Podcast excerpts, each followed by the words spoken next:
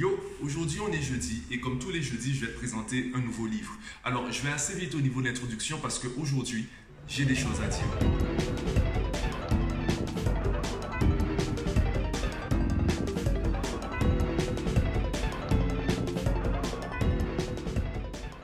Le livre que j'aimerais te présenter cette semaine traite de l'éducation. D'ailleurs, son titre c'est L'enfant. Écrit par Maria Montessori, je pense que tu connais les écoles Montessori. C'est un livre que j'affectionne énormément parce qu'il ne parle pas de l'éducation du point de vue du parent, il parle de l'éducation du point de vue de l'enfant. Et l'une des erreurs qu'on fait en fait, c'est qu'on cherche à savoir qui a raison et qui a tort entre l'adulte et l'enfant. C'est pas forcément ça. C'est surtout une question de perception. Comprendre comment l'autre fonctionne, comment l'autre pense, perçoit la réalité pour savoir comment agir et réagir avec lui. En fait, c'est comme si j'essayais de débattre avec toi sans m'intéresser à ton opinion, sans m'intéresser en fait à ce que tu penses. Si en fait je me contente de donner mon opinion, de parler en fait dans le vide, eh bien ce sera ce qu'on appelle un dialogue de sourds. Et tu vois qu'en éducation, il nous arrive très souvent de tomber dans ce dialogue de sourds. Bon, une fois que je t'ai dit que ce livre traite de l'éducation du point de vue de l'enfant, donc traite du point de vue de l'enfant, normalement je n'ai plus grand chose à te dire. Mais en fait, j'ai des choses à te dire. Et je pense que la meilleure façon de montrer l'intérêt d'acheter et de lire ce manuel et même ce type de livre, ce type d'ouvrage, en fait, c'est un exemple que j'aime bien reprendre, que j'aime bien reprendre avec les enfants, surtout les adolescents rebelles. Je leur rappelle en fait la notion, la différence entre égalité et surtout équilibre. Qu'on soit bien d'accord, personne, en fait, on n'est pas tous égaux. Parce qu'il y a le monde, il y a la biologie, mais il y a aussi la société, il y a les normes sociales. La société nous influence avant même qu'on arrive au monde. Puisque une famille pauvre n'aura pas, ne va pas connaître la même grossesse qu'une famille riche. Du coup, ta société, celle dans laquelle tu es, t'influence avant même que tu arrives au monde. Du coup, eh bien, on ne parle pas tous sous le même pied d'égalité. Et c'est pour cela qu'aujourd'hui, on met en avant le mot privilège. On n'a pas tous les mêmes privilèges. Par contre, on peut parler d'équilibre. Le mot équilibre est beaucoup plus intéressant, puisque le mot équilibre, en fait, ne veut pas dire qu'on est tous égaux. Par contre, on peut créer un équilibre avec nos forces et nos faiblesses, nos qualités et nos défauts.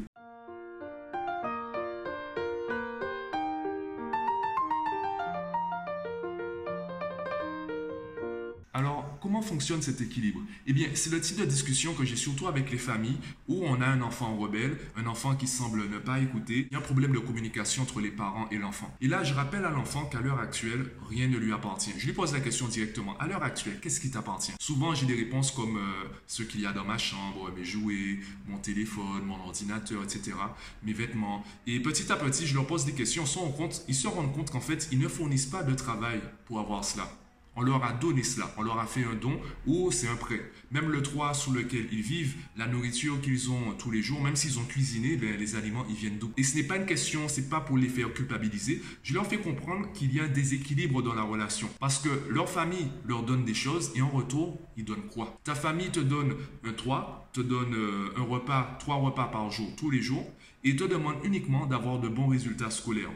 Et toi tu me dis que tu n'es pas motivé, tu n'es pas intéressé pour l'école, par l'école, pardon. Du coup, tu ramènes quoi? Qu'est-ce que tu mets sur la balance pour équilibrer la relation? Là, je suis pas en train de dire que tu dois pas être triste, tu dois pas être malheureux, tu dois travailler à l'école, tu dois fermer ton esprit, etc. Non, je mets juste en lumière le problème. Et après, on va chercher la solution. Généralement, c'est à ce niveau du discours que les gens décrochent. Ils arrêtent d'écouter, ils sortent des années en commentaire. Parce que jusqu'à maintenant, j'ai parlé du problème. Je n'ai pas parlé de la solution.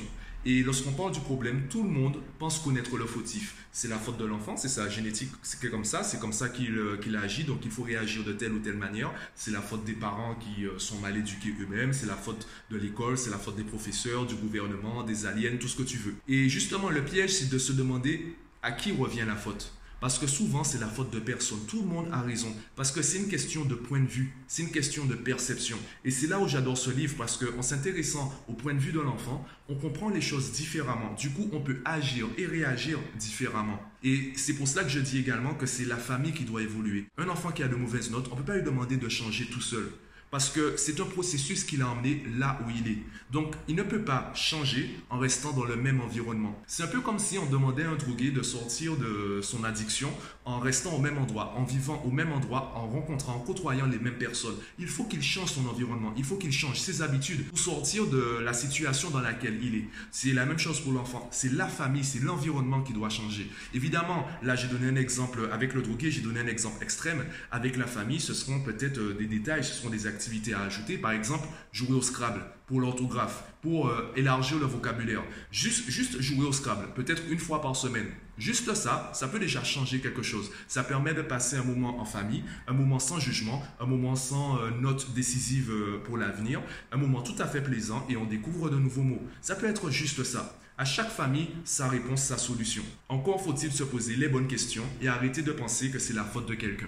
J'ai failli oublier, je tiens à le préciser, les règles sont importantes et pas simplement en éducation. On aime bien dire que oui, un enfant a besoin de règles. En fait, on a tous besoin de règles. À partir du moment où on est deux dans une même pièce, on a besoin de règles. Et pour l'expliquer aux enfants qui ont du mal à comprendre, par exemple, les règles des parents, de la maison, etc., l'exemple que j'aime prendre, c'est celui du jeu collectif. Dans un jeu collectif, les règles, elles servent à quoi? C'est pas simplement pour savoir qui gagne et qui perd. Les règles permettent de s'assurer que tout le monde s'amuse. Parce que si tout le monde respecte les règles, on peut s'amuser ensemble. Donc là, on va privilégier le collectif. Si tu arrêtes de respecter les règles, qu'est-ce qui se passe? Tu privilégies l'individuel. Et si tu privilégies, si tu privilégies l'individuel, qu'est-ce qui se passe? Si les autres font la même chose On part d'un jeu collectif où tout le monde est censé s'amuser ensemble à plusieurs jeux individuels où chacun essaie de s'amuser seul. Même chose en communication. C'est soit on fait en sorte que tout le monde se sente écouté et respecté, soit on fait en sorte que, ben, en fait, je me sente écouté et je me moque d'écouter les autres. Du coup, qu'est-ce qui se passe? Eh bien, on part dans une discussion stérile où tout le monde veut parler et personne ne veut écouter. Donc, les règles sont importantes. Par contre, et d'ailleurs, si tu te rappelles de l'émission Super Nanny, elle le disait, elle le faisait, il faut dire les règles de manière explicite. C'est pas quand l'enfant fait une bêtise bêtise entre guillemets, parfois c'est juste un accident, parfois c'est juste une maladresse. C'est pas quand l'enfant fait une bêtise que tu dois lui dire ouais mais il y a des règles dans cette maison. C'est pas comme ça que ça fonctionne. Mets les règles en place en amont. Préviens. Dis comment ça fonctionne chez toi. Parce que ton enfant, il a besoin de savoir, du moins il a besoin de prendre conscience assez tôt que hum, les règles changent en fonction du lieu. Il n'y a pas les mêmes règles chez euh, la, maison du voisin, la maison des amis et la maison de, des parents. Ou même à l'école. En fonction du lieu, en fonction du contexte, en fonction de la société, de la culture, il y a des règles différentes. Et pour survivre en société, il faut savoir s'adapter à ces règles. Du coup, je t'invite une dernière fois à lire ce livre, à t'intéresser aux travaux de Maria Montessori, pas simplement en fait accepter euh, la pédagogie Montessori parce que c'est tendance, parce que ça a l'air bien, etc. Intéresse-toi vraiment à ces travaux, intéresse-toi vraiment au point de vue, à la perception de l'enfant de la réalité de la société, et là tu sauras en fait comment agir et agir avec eux. Et puisque les enfants, en fait, puisque les adultes, ce sont euh, de grands enfants, eh tu comprendras mieux comment se passe, comment, comment fonctionnent du coup les relations humaines. Je te laisse sur ça et moi je te dis à jeudi prochain pour un nouveau Jeudi Jeudi.